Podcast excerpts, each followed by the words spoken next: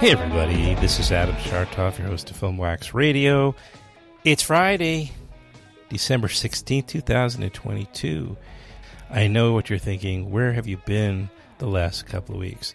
Well, I'm sorry. Okay, I have a life. No, the truth is I don't have a life, but I have been a little bit burnt out and I'm slowing things down for a little while, taking a bit of a, a sabbatical quasi sabbatical because through at least through the holidays, and then we'll get back on track.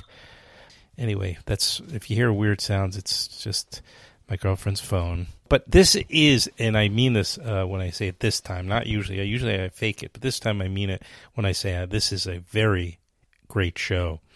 It may not have any famous people on it necessarily, but it doesn't mean it's any less interesting. I've got two segments I'm extremely happy about, very proud of. The first with two women who are part of the team that put together a, new documentary called Deconstructing Karen. I'm sure the title at least uh, makes something of an impression. We'll get to that in a moment. And then I have on another documentary filmmaker named Billy Shebar, who has made a short film, which I caught up with on a topic that I have a lot of interest in, which is the Hollywood blacklist. His short is called High Noon on the Waterfront, and Billy was a terrific guest. We had a lot of fun, and he will be up in the second segment. Let me just tell you a little bit about this new documentary. It's called Deconstructing Karen. I was also fascinated by the subject matter, and I thought that this would make a really captivating segment. I hope you think so too. The director is Patty Ivins Specht. In this documentary feature film, white women attend the wildest dinner party of their lives. The main course is a radically honest conversation on racism while sipping white wine and passing the bread basket, these women experience an eye opening journey discovering how they uphold white supremacy every single day. For some guests, there are epiphanies, for others, resistance, but for all the guests, something has changed, and they can never unknow the painful truths revealed over this dinner. I'm very happy to bring on one of the women that runs the group. Um, her name is Regina Jackson. Unfortunately, the other, Saira Rao, couldn't join us, but I am fortunate that the director of Deconstructing Karen, Patty Ivins Specht, is also joining us for this conversation about the film. It's available on VOD. Uh, so you can see it right now or right after you hear this conversation. The conversation is also on our YouTube channel at uh, youtube.com slash filmwaxradio. So I hope you enjoy it. And then we'll be back after that with Billy Shebar, who is the uh, director of uh, this film called High Noon on the Waterfront. But first, here is Regina Jackson and Patty Ivins Specht with Deconstructing Karen right here on Film Wax Radio.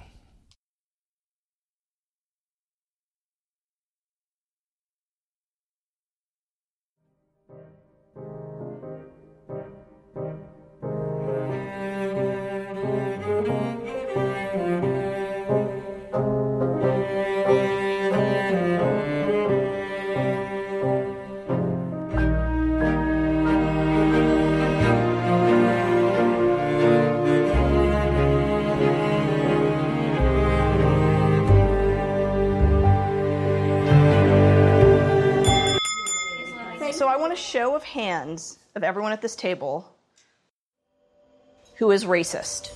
Oh my God. For me, race has never really been a thing. I've always thought of myself as being like kind of woke. I'm blinded to color. Like it doesn't faze me at all. When we bleed, we bleed red. Because he was a white male, he was a victim of reverse racism. I understand you have issues with a skin color, but I don't believe that's our future. Let me ask you a question. How many of you would trade places with a black person in this society? Raise your hand.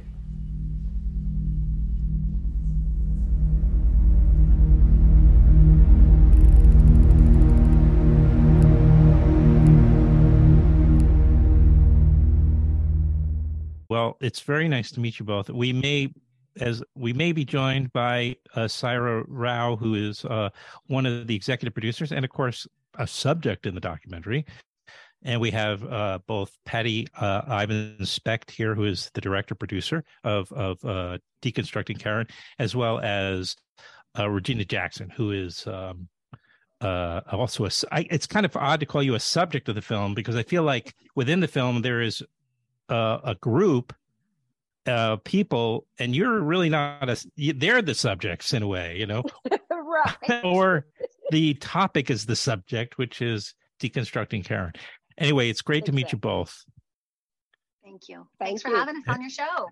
Yeah. Oh, my my pleasure. As soon as I found out that white liberal men weren't the most dangerous group, I just thought, "Oh, this is for me." well, we have a Uh, story behind that too. I'm sure. Yeah. Well, I mean, uh, you know, this just in so many ways, you know, just intrigued me, and then you know, just I just thought this is this is exactly the kind of story, the documentary that I think would just be perfect because it just it's first of all it's so um pertinent of i mean it's just the subject matter of i don't i think everything else going on in our culture is sort of takes a backseat to this particular subject and this film really uh really is raw. Yeah. That's a good way to you it. know it is because it's really it's no holes barred. It's really completely upfront. There's very little you know a lot of the um i want to set it up so people know what it's about first before i get into my feelings about it and you know ask you. So i'll, I'll start kind of setting it up a little. You know i will have shown i will have shown the trailer Okay, great. ahead of time, but I'm going to still say you have gathered, you have an organization called Racing Race to Dinner, Correct. Regina and Saira, who's not here yet, Mhm. um, where you invite a group of uh, uh, white, let's say privileged women. I don't know that they're all liberal in this case. They're not in the dinner, no. No, um, and and the idea is to sort of uh, confront this this uh, to confront this subject, which is of course racism, being being um, uh, uh, I guess uh, an institutional thing that every that all white people are participate in, um, and that's you know very difficult thing for most people to to accept or understand. Um so we we this is just a dinner and we it's a, just a conversation. Uh you pose questions you two pose questions to the the guests. Um and we are a fly on the wall. Yes. thanks to patty. Yes. um i mean is, is that a halfway decent explanation I think that's pretty good. Uh, Saira and I started this in uh, January of 2019 after Saira ran for Congress against a longtime white Democratic congressional woman. And her whole platform was anti racism. So whenever Saira spoke, white women would line up around the corner to talk to her to say basically, not me. I'm not racist. You know, not me, maybe somebody else, but not me. So um, I worked on Saira's campaign, and I had a friend in the neighborhood, a white woman, who says to me, I'm done with Cyrus. She hates white people, but if you can get her to go lunch with me, I'd like to have lunch with her. So I go to Saira and I said, Saira, there's this woman friend of mine. And Saira goes, I'm not doing that anymore. She said, Regina, I've been paying for breakfast, lunch, dinner, and cocktails. She said, I'm paying a babysitter and I'm done. She said, but if your white woman friend wants to hold a dinner, invite some of her white women friends, and Wow. you do it with me, we can do that. That's how Race to Dinner was born. Okay. Well, you know, I mean, one would think that just the fact that this group of women or the groups of women that also co- come to the dinners that Mhm. are not filmed, uh, that it, it really speaks really well of them that they are volunteering to go through this uh, experience and this process.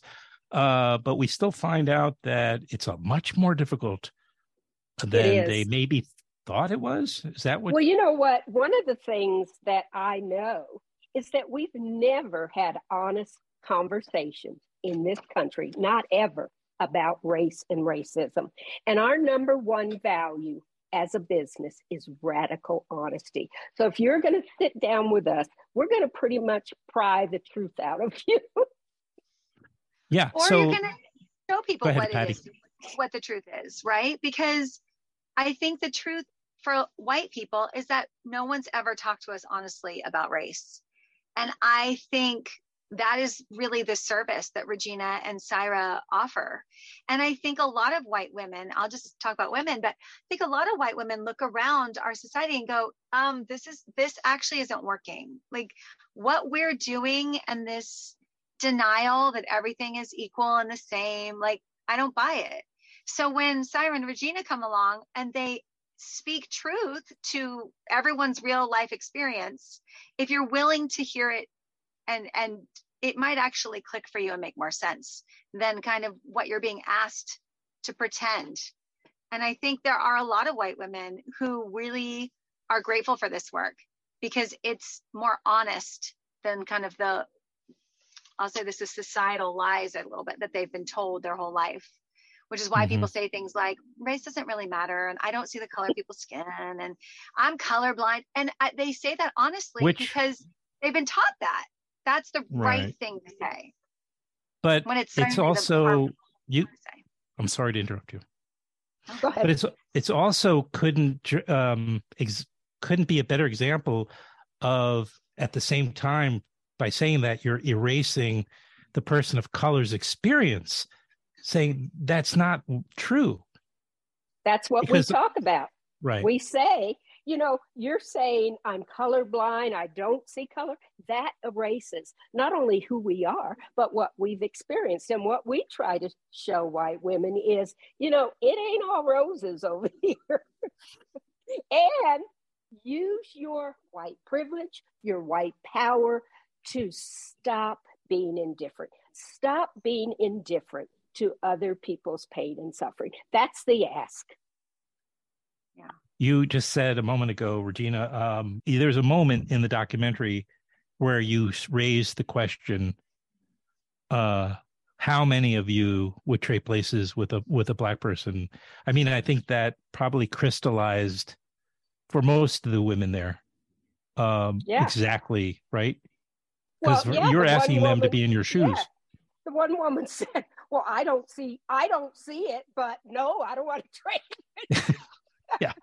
exactly I, I just I love who a pretty good life. Yeah. It's interesting. Uh, uh, another question would be Would you trade places with somebody different than yourself? Also, Yeah, I mean, you know, I personally, you know, I've never experienced anything else but being black, and I have a pretty good culture. You know, we're able to laugh and find joy and have a good time and eat well and dance. So probably not. how I, I, I how um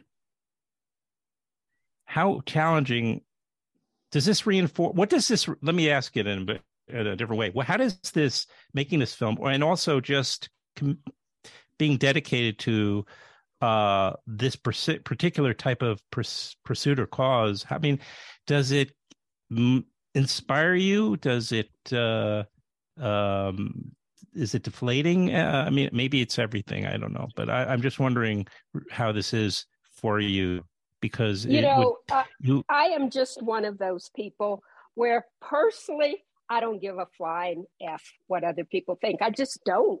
You know, my husband will say to me, Regina, people think you're crazy. And I go, I don't care. And he goes, That's why they think you're crazy. And I'm like, I don't care. but I have to tell you, and this just happened within the last, I have um, my two older grandchildren are biracial and they don't look like black people they look like white people and if someone were to see them and i said to my husband i said you know i think our granddaughter thinks she's white and he said well if you had a choice would you be white or black i mean that's and Meghan Markle has talked about the same thing. You know, Sure. people never saw her as a black woman. So her experience has been different than mine. Mm-hmm. Do you talk to her about that? Yes, I do. When she when she talks to me, you know, I go over there every week and just so that remind them they're black. I'm your grandma. I'm your dad's mom. You're black. Yes. Yeah. but um but that's got to yeah. Well, that's another documentary, isn't it? well, and I think that biracial people have a really tough time because they don't know where they fit. Yeah. Well, I wasn't going to divulge this, but I I, I have a, a, personal connection to this very issue myself, so okay. I understand. Yeah, and it's a constant conversation, and it doesn't go away. No. And and and this film, deconstructing Karen, is is really not about, um, in some way, trying to assign blame more than it is to just have an honest and frank conversation about yes. race in this country, yes. which is just like couldn't be more important. So, so tell me, Patty, uh, like, did you feel like you were the? Did you struggle at all feeling as a white woman? Like mm-hmm. this was not your like. Did you struggle with the idea of your being the one to bring this to the screen, or you just maybe this is it, I, I'm always offering both answers, and I should just shut up. yes, just stupid. No, I, I understand your question. I'm crazy too. Um, and I think this, what I am so grateful for this work that Saira and Regina have done and that I was privileged enough to document is that I think it's important for white women to talk to the white women.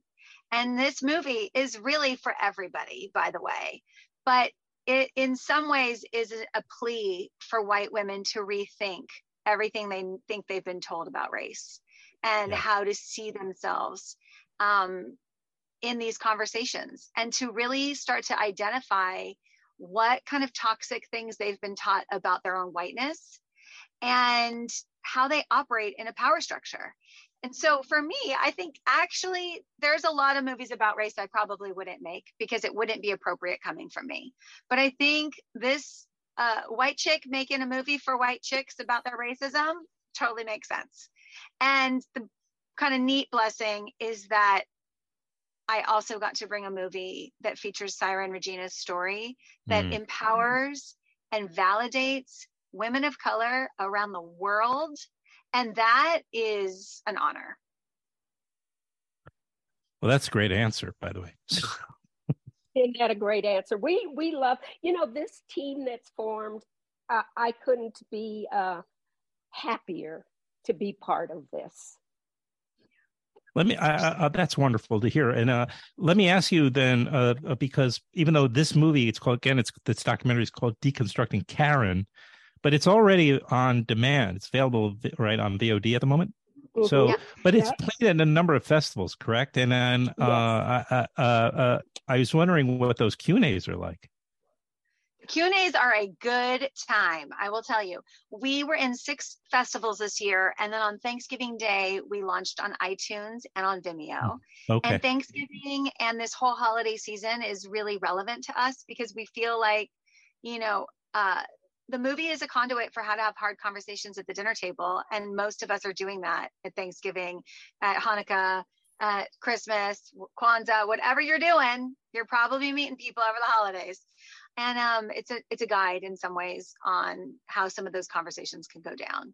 So the festivals, the Q and A's were a blast, and people were flocking to Saira and Regina, like flocking. Yes, just and that oh for sure, right? incredible. I hope they weren't coming to you guys saying that they were colorblind or they only bled. They everybody bleeds red, but I can't imagine anybody better. be the. Yeah, they, they know, know better. better. They know yeah, better. and we've we've got a book too. It's called White Women: Everything You Already Know About Your Own Racism and How to Do Better. So it's a guide. Okay. We identify all you the have nonsense. a copy there. this is it. Come on, hold it. Yeah. Yeah, that's what you do. It's okay. It's a it's a New York Times bestseller. I want to get yes, it. It is. Yeah. Oh, we'll and, send you one. Please, and yeah, Time I love Magazine that. Excerpted it, which they only do for like two books a year. That's how important the work is. Really? Well, it is important. I, I mean, I don't, you know, I'm not, I wasn't, you know, in any way, uh, not being 100% straight on when I said that this is really about the most important topic there is in this country.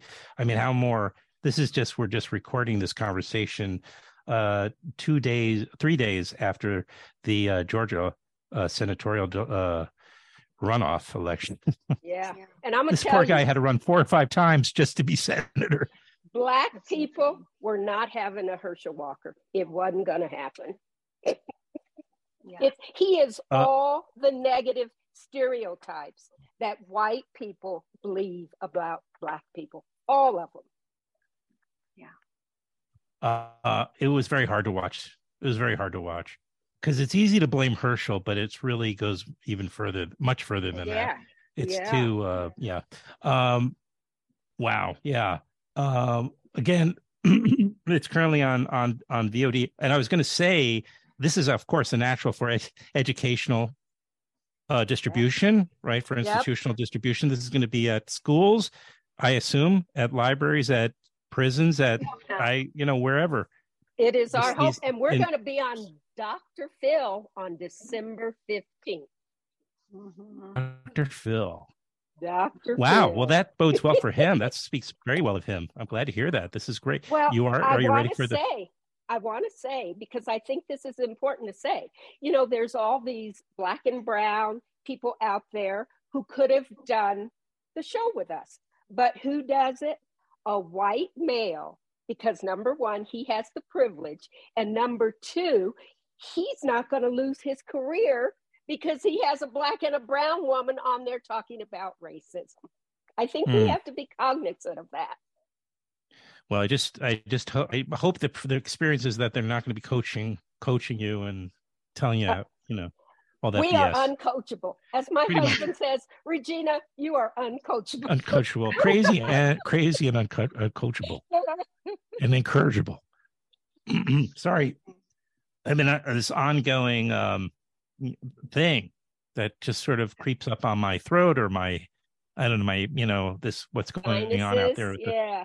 But my health is fine. It's just that I, I just all of a sudden I have trouble with my throat. Um, and and are you, uh, Patty? You're going to be on that, or is that you just let the? I mean, these. You can also be on this uh, Dr. Phil show. Yeah, we filmed this Okay. past Wednesday. So Oh, it's okay. already been filmed. Oh, okay, I gotcha. It's happening. So I gotta watch. I'm, I'm supporting from the audience. Regina and Saira are running point on the whole thing. Okay. Well, please, uh, we're gonna we're gonna wind it down because, uh, you know, I'm on the East Coast. so I'm gonna, this is a to go to delight. dinner. Please do me the kindness of passing on my my best to Saira. Tell her I'm sorry she didn't make it on here, um, but you guys were terrific, and um, I'm really really uh, grateful for the opportunity to have met you both, and for more more importantly to have seen the documentary. Uh, and I'm going to let everybody. If you will put your information in the chat, I will have a book sent to you from Penguin Random House. Oh, okay. I would totally buy a copy, but I won't say no. Thank you. You guys are wonderful. And uh, again, everybody should needs to see this film, and uh, you know whether in time for the holidays or sometime, and and pick up a copy of uh of this of this New York Times uh bestseller. You see that white lady tear right there on the front of the yeah, book? yeah, Uh-huh. right. I understand. I do. Um, Well, thank yeah, you, Adam. maybe maybe in a few more generations, people will maybe we'll make some progress. I think I, I, I try to remain optimistic about it. Well, know. black people have no other choice but to remain optimistic, right? That's a good that's a good point. Yeah. Yeah. But instead of Well- hoping, you know, everyone can kind of do the work. So That's there's that Good too. point. Right. Right. And and and just let go of defensiveness. It really doesn't get get you anywhere. You know. Right. Right. Okay. And Well, our wonderful Thank you for pu- having us. Oh, anytime. Let let's do it again. I hope there's an opportunity to do it again. I really do. You know. That That'd would be be cool. wonderful. Yeah. And Thank you. Yeah. you know, it's um I think it's lifetime work uh for white people, just like learning to affirm yourself as a black person in this society is lifetime work. Well, I wish you both be- uh, much luck with the with the documentary. And um, Thank you. again, thank you for making time to come on here. I really appreciate it. And bless you, you. by the way. Thank you. You.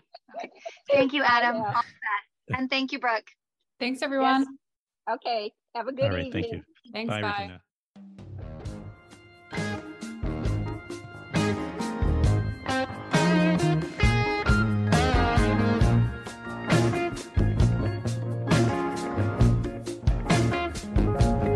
For those who know the show real well, you might know that, probably know that one of the subjects that I, I like to come back to is the Hollywood blacklist and this this ongoing, I guess, what would you call it, a moral uh, conversation about people who named names versus those who didn't during that period of time of the Red Scare and the Hollywood blacklist. I've Had a few guests on over the years who, where we've had a conversation about it. Certainly done my share of reading and thinking on the subject. So this was a great opportunity when I this this short film called High Noon on the Waterfront came into my purview. I immediately jumped at it and I invited Billy Shebar, who is the director of the of the short, to come on the show, and I'm glad he did. It looks at two different people from the Hollywood blacklist years. One, of course, Elia Kazan, the director of On the Waterfront, who did name names, and Carl Foreman, who wrote the screenplay for High Noon and who was also brought up on the in front of the committee and who who chose not to name names and suffer the consequences of that choice. Eli Kazan, of course, benefited from naming names as his career continued to uh, explode. The film takes an inventive remembrance of the impact of the Hollywood blacklist on two American classics, rendered as a visually mesmerizing dialogue between Carl Foreman, with the vo- a voice by Edward Norton, and Elia Kazan, voiced by John Turturro. I invited them onto this uh, segment as well, but I have not heard back from either of them. so, even though John Turturro has been on the show before. All right, let's talk to Billy. This short film, by the way, is available as a bonus feature. If you go to HBO Max, if you have that, and you uh, select on the waterfront, you can. I, I think maybe even High Noon. Check HBO Max. Anyway, here it is. This is my convers- conversation with uh, Billy Shebar regarding his short film High Noon on the Waterfront here on Film Wax Radio.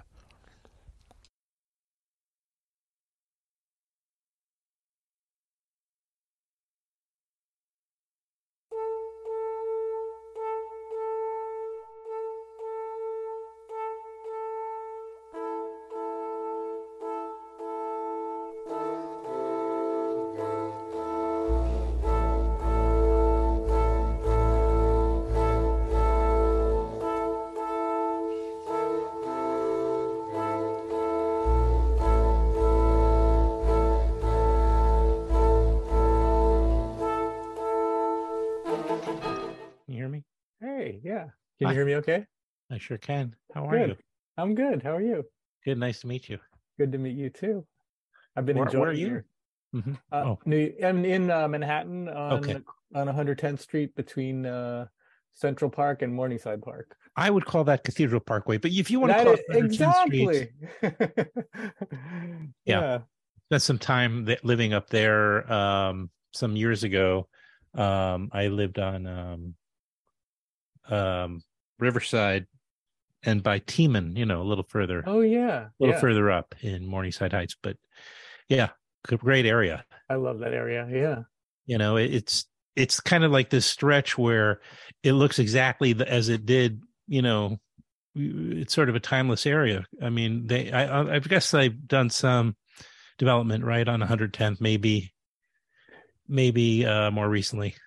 Yeah, we're in these these uh, towers called towers on the park that were built in the late 80s. They were like a um, public-private partnership for first-time home home Right. buyers.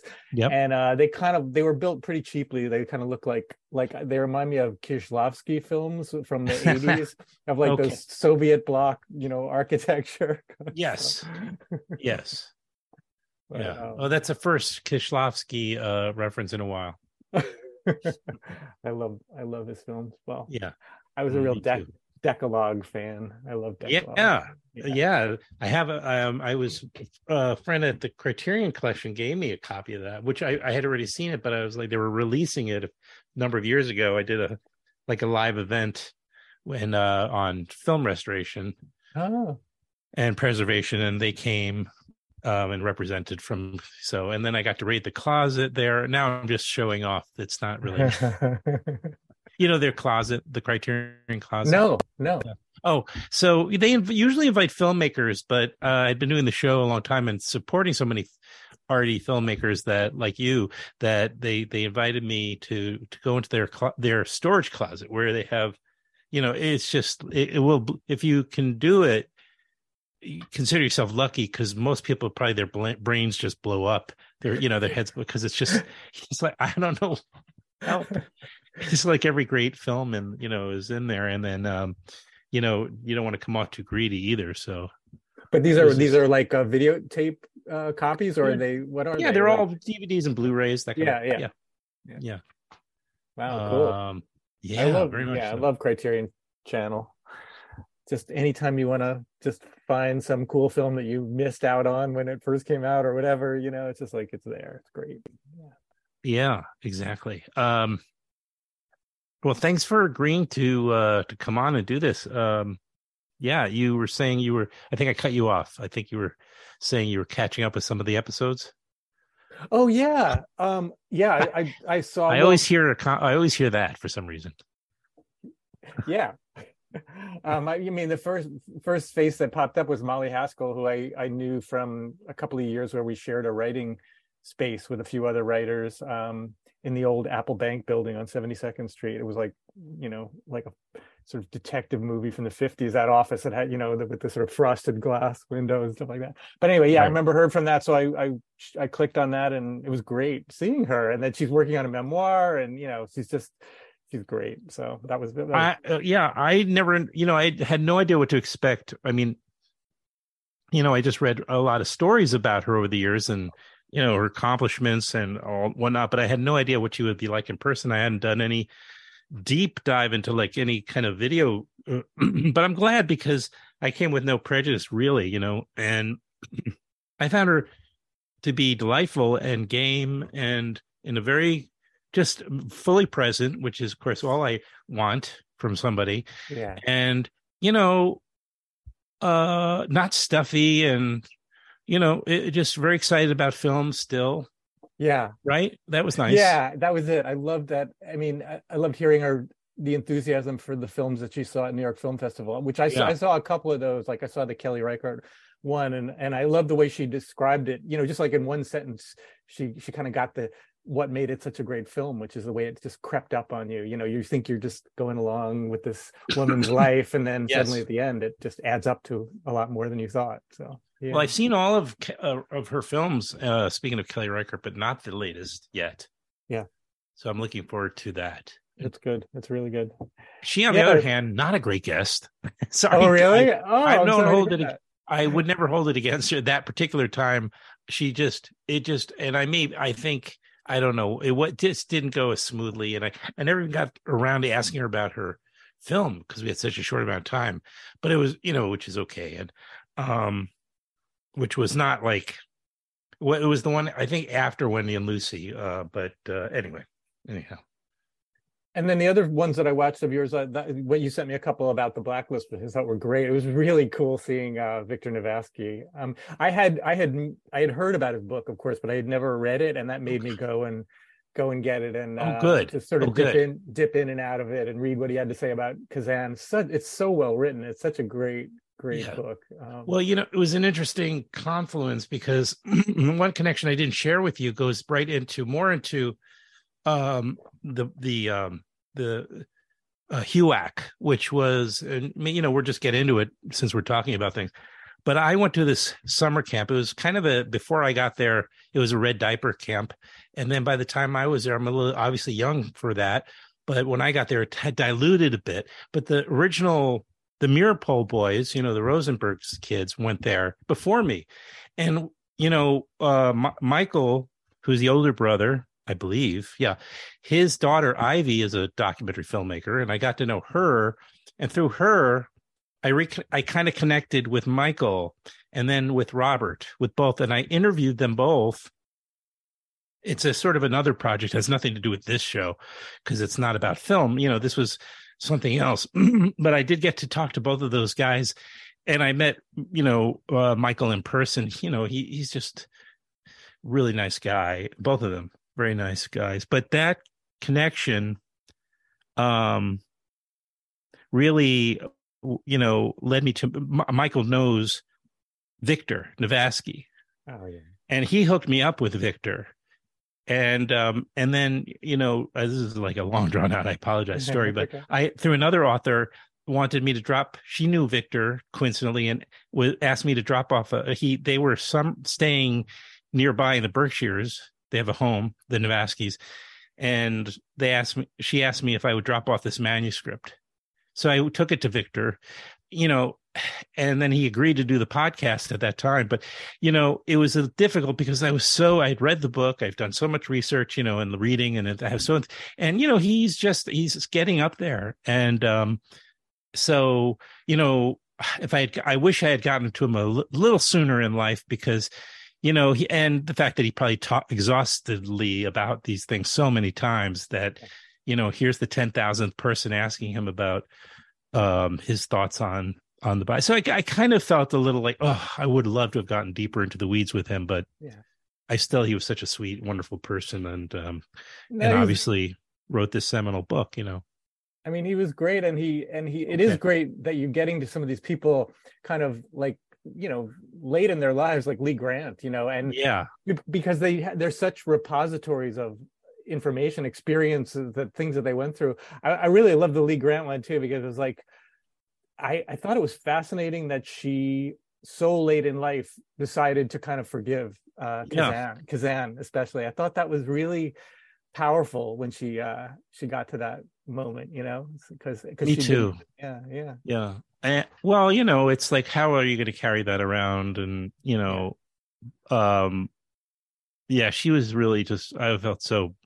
Uh, I don't know, uh, moved and lucky and all these things to be sitting. And she was so again so present and so warm. Yeah. And um, I could have just talk, talking to her for, yeah. you know, um, uh, all night long because she, you know, I just had her and she was she could see that I was, you know, really earnest and and and and, and really truly interested, and uh, going to places that you know that's the thing nice thing about like I maybe I don't have the audience size as these other shorter you know, and I don't know, but I do get more access or I try to get go deeper. You know, that's the that's kind of what I'm trying to do with this. So yeah. Yeah. And and I got this email um, you know, about your short film. High, it's called High Noon on the Waterfront. And uh, you know, it just seemed, oh my God, this is perfect.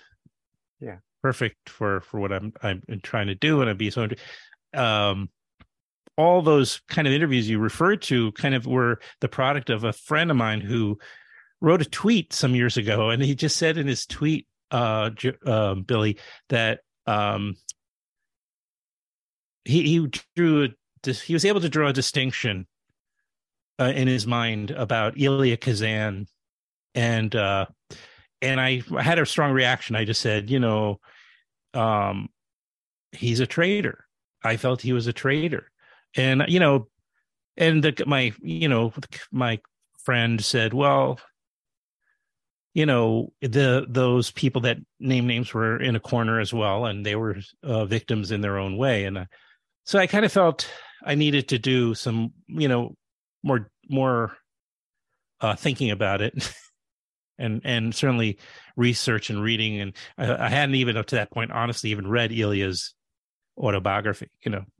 Which is so that was the first order of business. Um and um i have you know my feelings about it now but i really should shut up and let me hear your story and your feelings about it and what your intentions were by yeah. making the short film about these two two different hollywood um uh, filmmakers and yeah. their choices during the hollywood blacklist days.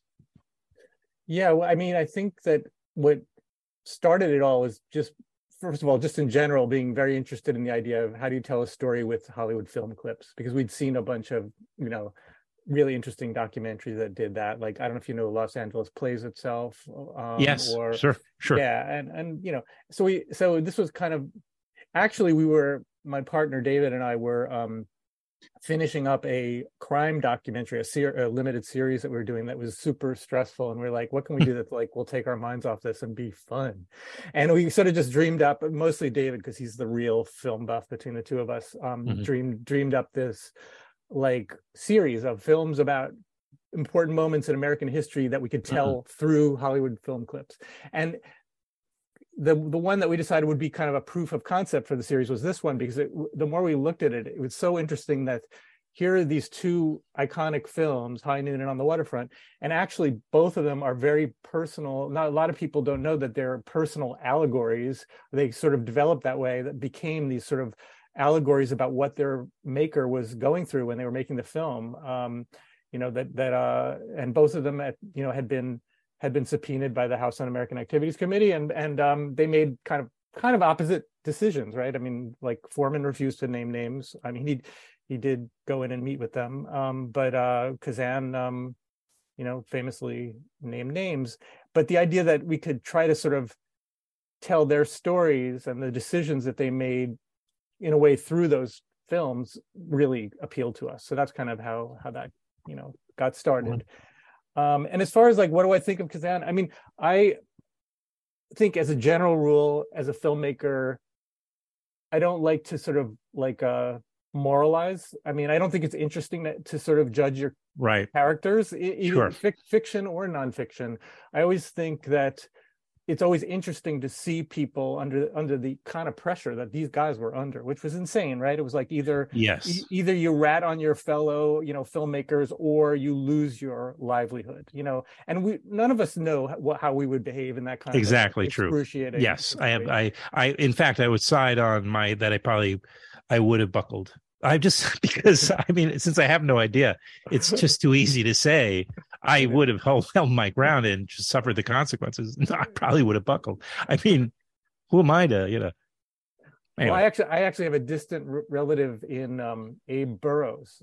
Oh wow! just found out from Navasky's book, Name Names. So I guess it's in wow. my DNA too. Or so you know, maybe I would have buckled you. But, uh, but, but, um, but no, I um I, so the the thought was this is a time and the more we got into it it's a time not you know as you've pointed out on on those various um interviews that you did you know it, there's a lot of resonance with today's climate there's all this political anxiety there's this a lot of you know extreme kind of backlash you know mentality where it's very easy to kind of like you know cancel people you know and and um and I just thought it was. I always think it's really just interesting to look at this person, um, and it's it's unfortunate. it's not good what he did because it's like uh, he of all people, Kazan was in a position to actually maybe uh, influence. I mean, he was golden at that moment. At that moment, he was like at the height of his career. Right, he had done you know um just about my, yeah yeah both theater he had like he was like the king of broadway and the king Absolutely. and and hollywood yeah. well yeah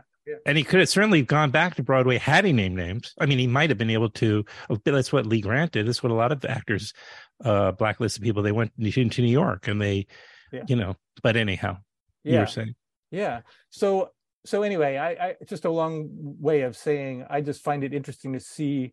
I treat you know i treat them as characters as you would in a fiction film and just say yeah. you know it's never interesting to make like somebody pure good or pure evil. It's all about like here are two interesting characters being forced into this incredibly almost impossible dilemma and how right. are they going to hold up? You know what are they going right. to do? And and you know foreman kind of took the high road although his story the more i read navasky's book it's like it's also complicated you know? I mean he he kind of went back a second time and tried to give them a little more you know i mean right well you try to figure out how you're going to squeak out of this thing exactly. in one piece right i mean yeah. Yeah. no and you know a, a couple of things um, one is I, I actually believe Elia went twice, as at least twice. The first time he did not name names, and then he did a backroom deal, I believe, where he was not in front of a public committee, but he was met with them some of the folks like you know secretly they gave him they brokered some sort of deal where if he named and he agreed to name names that were already named this was another rationalization for many but the point is is that having read Elia, remember the newspaper the time the big yeah. you know full page ad he took out after yeah it, and then in the bio in his autobiography called a life anybody watching well, I strongly recommend you read it. Oh. Uh, but it's like he doubles down so he Oh. just digs in his heels. Like it, I just whereas I like if you read also Sterling Hayden, for instance, um, here's a guy he named names too, very similar type of thing to where it was like this broker thing. He agreed to do it, and then you know mentally i mean he may have already had mental illness but he had a complete breakdown and you know and and that probably also because of a lot of alcohol possibly and other substances but he uh you know went the rest of his life uh regretting it and being public about his regret so you know it's what it's the choices you make even afterwards i guess people can make e- egregious er- errors but it's how you decide to pay back you know and maybe try to repair is is also you know important Yeah, yeah. I mean, I loved his autobiography. I mean, like, I, I, Yeah. like you say, it's just, it's just, uh, it's such a good read, and it's so, like you say, it's completely, it's got this unapologetic, you know, like, uh, pu- it's like pugilistic kind of tone all Yeah. throughout, and that was one of the things that made us want to do this. Also, Mm. and the idea that like, um, we wanted to like capture that that voice uh in the film and and it's still like i i don't know if you had a chance to see the film but basically there's my favorite Which film? moment, um our short film yeah well yeah yeah, of course okay okay yeah, so- you sent it okay, you sent okay. it to me i think okay um but yeah th- like my i think still my favorite moment is when Turturro comes in as the voice of Kazan. The right. very first line, you know, is telling my story and telling my critics to go and fuck themselves. You know, and that was yes just, that was a- definitely Elia's voice yeah, yeah. So, Oh, right. We should mention you got two of our finest actors. Uh, one, John Turturro did do this podcast, uh, uh, oh, cool. but um, and then yeah, well, that's, I'll tell you some other time. But um, it was great. Uh, and then um, and Edward um, um, Norton, oh, oh, sorry. Edward Norton. Yeah, I was just having a Yeah. moment. Yeah, And thank you. Edward Norton provides the voice of Carl Foreman. H- How did that you manage that? I mean, you know, the content probably the idea, right? Yeah, I mean, it, actually helped that pretty early on we we had interest from um, TCM, uh, Turner Oh, Classic right. Movies, Mhm. and they they kind of they they said we're going to license this from you guys. You know, we'll put it on TCM. So we got them kind of on board early just based on a rough cut where like I was doing Kazan's voice and uh, a friend of mine was doing Foreman's voice and it quickly they one of the big ways that they contributed to this was you know being TCM they have their spreadsheet of like every known celebrity and which movies they they love the most because I guess they bring you know get them on periodically Right. Yes. so so we found out from that that you know Turturro is a big on the waterfront fan and what I hadn't known at the time which he told us you know in the in the ante room to the voiceover booth he was saying you know when he was 11 years old he he um watched he saw on the waterfront on TV and he made an audio cassette it was like before VHS he made an audio cassette of the whole film Wow. and just basically memorized like the whole film. And I think when he started auditioning later in his teens, that uh, he would just use you know Brando's monologues from from uh, on the waterfront. So yeah. fantastic. yeah, so he had a great connection to it, and he was awesome to work with. So he was we got him first, and then it was like, okay, what's you know what's a good sort of vocal you know kind of contrast to his kind of gravelly you know fuck you kind of Kazan voice and we New and- York.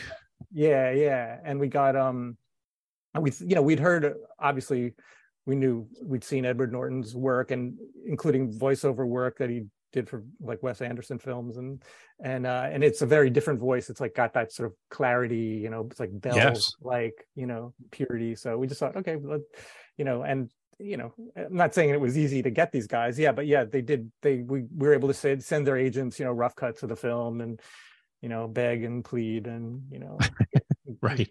That's get them to fantastic. promise car services and things like that So it was on TCM. Yes so tcm broadcast it they they broadcast it uh, in front of uh right in front of high noon and then the same night in front of on the waterfront which was was great so so they That's did that fantastic. and then um and now it's on uh hbo max which is now the same company you know they're all being like merged and swallowed up Oh. but uh so hbo max now has it um playing alongside on the waterfront as like an extra you know Oh, yeah that's great to know. Yeah. Okay, I didn't know that. And um, well, I noticed that um, as a sidebar that the you know the Sight and Sound top film is this uh, right this um French uh film now made by uh I'm gonna and here I'm gonna probably forget again. Um, do you do you? Chloe Akerman. Thank you, Chantal Yeah. Akerman.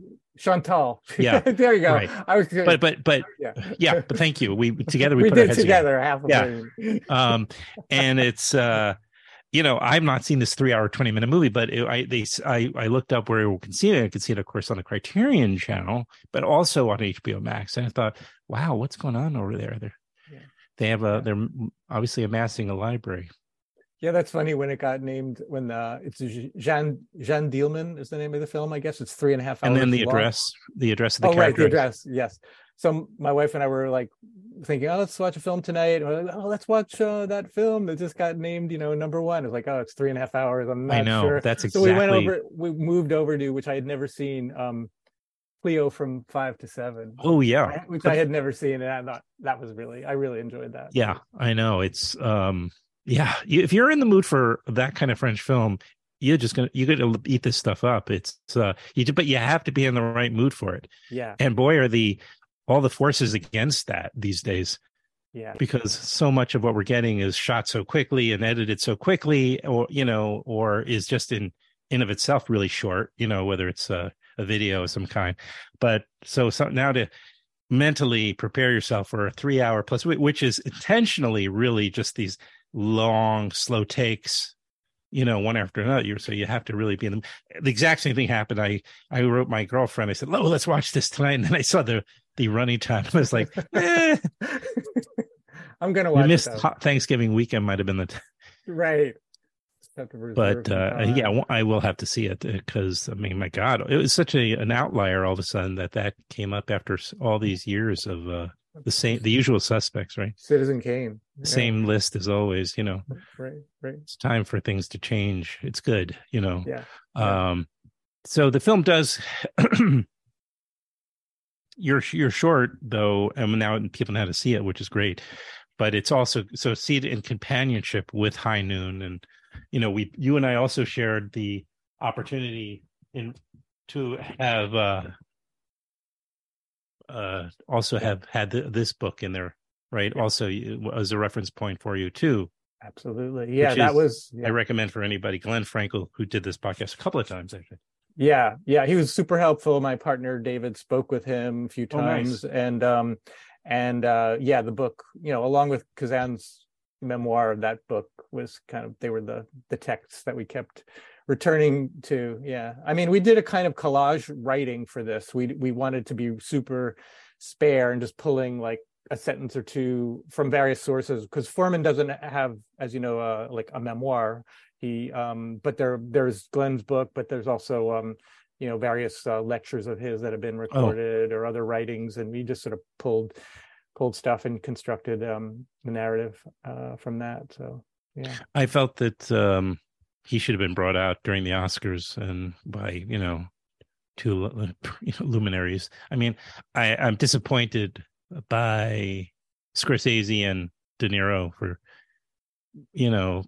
I don't know. It's almost like they dug their heels. Like, oh well, but I do understand they their position is that it's the the work um and so you know i do have to consider that i mean do, what do you think about that is the work should the work speak just on its own and not be somehow um affected or for lack of another word by the deeds or misdeeds of the creator I think where I come down on it is like, why does it have to be either or? Like, like can't we hold both of those things in our mind at once? Here's somebody who made like incredible uh, work. Really film- you know, true. the films that he made and I thought that- changed changed theater changed cinema yeah, right? I, love mean, I his the- films changed cinema from like you know the old theatrical kind of way of doing things to modern cinema, the way people really behave, and absolutely. maybe not only him, but certainly had the greatest effect in that, in that way. And what's extraordinary is he was kind of like learning on the job in Hollywood. Apparently, if you read his, you know, m- memoir, it was like he I mean, he he came from the theater. Obviously, that was his first approach. Yep. But he knew that cinema had to have a different language, and I think he got some kind of like rescue job, like a director for hire thing. And he said, "I'm just going to use this to kind of like teach myself and listen to the DPs and listen to the lighting guys and figure out what what is this other language and this other way to um, tell a story, so that by the time he was doing his you know passion projects like uh like on the waterfront for example like he he kind of had figured that out amazingly. So, um, but yeah, I liked, I really liked what, um, you know, what Lee Grant said about that. She was so enthusiastic about him and his talent, and and why, and that's why she felt she had to kind of, she couldn't just cancel him. You know, she that one movie she latched onto, A Face in the Crowd, the Andy Griffith right. one. She yes. was like, that movie, you have to see it. So now I haven't seen that, yet, which was made before he named names. Yeah. On the waterfront was after. Okay. Um, but yes, it's a good point, and she tied it together beautifully, being able to draw a parallel between, you know, that character um, and Donald Trump, for instance. Yeah. Yeah. Or any of these MAGA type of. Uh, yeah, exactly. They're falling like dominoes, thankfully. But yeah. uh yeah, hopefully. Hopefully. they we yeah. thought they'd fallen earlier too, but yeah. True. Yeah. um well, I, I don't know. Do you um, have a, a project that you can coming up, or do you know? Are you was ruminating about something, or? No, we actually have uh, two feature docs that were kind of in different, you know, uh, time time scales. Yeah, um, one is we're kind of full tilt on a. We're doing a, a documentary about Meredith Monk, who's like this pioneering um composer choreographer i don't i don't know if you're familiar with her work at all she's sort of in some ways the most influential you know composer you've never heard of. Um right. and uh i mean a, a lot of smart people ask you know do you know who she is? Say is she related to thelonious? Which she's not. Um but she's uh oh, right right and right. she's really extraordinary. And not just a composer she's just like one of these people who has uh kind of a command of multiple disciplines. Um, she's a filmmaker, she's a choreographer, she's a singer, she's a composer, and um, she's been working since the since the 60s you know she's part of that downtown scene with happenings and you know uh, and all that stuff. And um and she's still at it. So so we just um wow. i've known her for like th- 30 years. My wife actually sings with her. So so uh it was kind of a natural you know access and and um and so we're in the middle of that. Very excited about that. Um, and uh, and then we have another completely different project that's kind of happening in much slower motion which is um, uh, bill burns who's the um, director of the cia uh, mm-hmm. was um, sort of and still is a legendary diplomat you know he's he's he's um, somebody who for example you know knows putin better than anyone he was an ambassador to russia he's the guy they sent to talk to Putin to try to talk to him about, you know, before the invasion. He, I think he's kind of the one who masterminded this brilliant plan of like pr- letting people know what Putin is going to do, and then Putin did it. You know, that kind of Mhm, combating the Russian propaganda machine with actual information doled out quickly. Um, so anyway, he's a kind of fascinating guy, and we kind of got we we agreed with him to do a documentary when he had come out with his book. He wrote a book on diplomacy I and see. about the dangers Oh, of yeah yeah da- No, I was just gonna say. I maybe I've seen him on um, uh, promoting it. I'm not sure. yeah it's called the back channel This does sort of- sound familiar. it's sort of a memoir of his life in diplomacy but it's also like a plea for you know over the last 10 20 30 years uh the we've underfunded and diplomacy has sort of taken a back seat to Yep.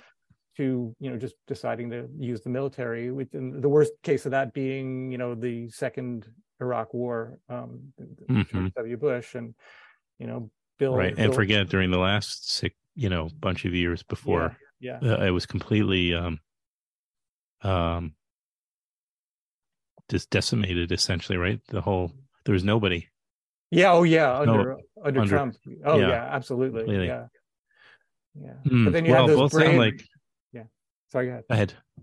No, I was going to say you had those very brave diplomats who who stood up at one of the impeachment hearings, like uh, Maria Yovanovitch, I think her Uh-huh. name, was. You know, but you know, being great examples of you know, really people who aren't partisan. They're people who are part of this foreign service and they they want to just represent the interests of the country and they were kind Yeah. of just outraged by what Trump had had done and in those calls um and um anyway yeah so those are the people Bill's singing the praises of so Well, um, I'm sure over the course of the next couple of years or so, of course, the documentaries can go on for a really long time. And I know that things sometimes happen that, like speed bumps, that slow things down that you can't predict. But let's say, assuming in the next couple of a year or two that these come out, we'd love to bring it back on and we'll should do it again. I'd love that great Me too. yeah, Yeah. thanks And thanks for having me I really appreciate it Oh no, thank you. And and um um you do you have like um in lieu of I know it's a relatively short film, but I do you have like a clip or a trailer or something for it? I mean it's oh, I know yeah. it's um yeah we can talk about that um yeah, you or know. something to represent it. Like it would be nice to put it on at the beginning to kind of show people w- you know it'll be it's so they, they they can see kind of what you're trying to do or what Yeah, you have done. The tricky thing we, we can Mm-hmm. talk about this um, off the record the tricky thing is that um, you, as you know you rely a lot on fair use and and uh, That's true. for these kind of things and one area where you can't mess with that is in um, promotional promotional uses of so it's tricky to use it promotionally it's easier to use it in the film but to use it Got it. um, Understood. but It's not can- essential at all, and the conversation can speak for itself. I'm happy. I could even show little clips. Uh, I could put together a little something with a little few moments of on the waterfront in high noon, and just because I can get away with that. Because I don't know. yeah that's a thing like a few seconds long. You know, I, I I think mean, there are trailers out there, so uh, that's you know, obviously you you can anybody can use it if they're it's, Yeah. it's designed for that.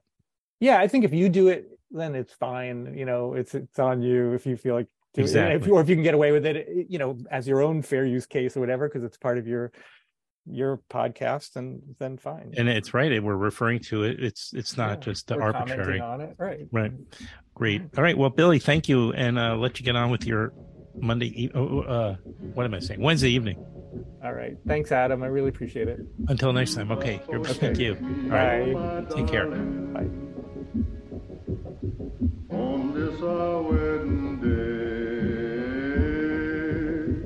do not forsake me, oh my darling. Wait, wait long.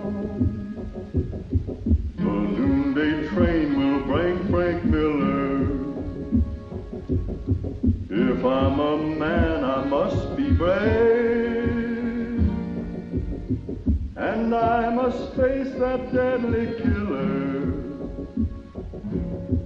Or I a coward, a craven coward, or lie a coward in my grave. Oh, to be torn twixt love and duty, supposing I lose my fair beauty. Look at that big hand move. All right. Thanks, everybody. Be back soon. We'll be back after the holidays with a brand new episode of Film Wax Radio. Thank you for listening. Take care of yourself and the ones you love.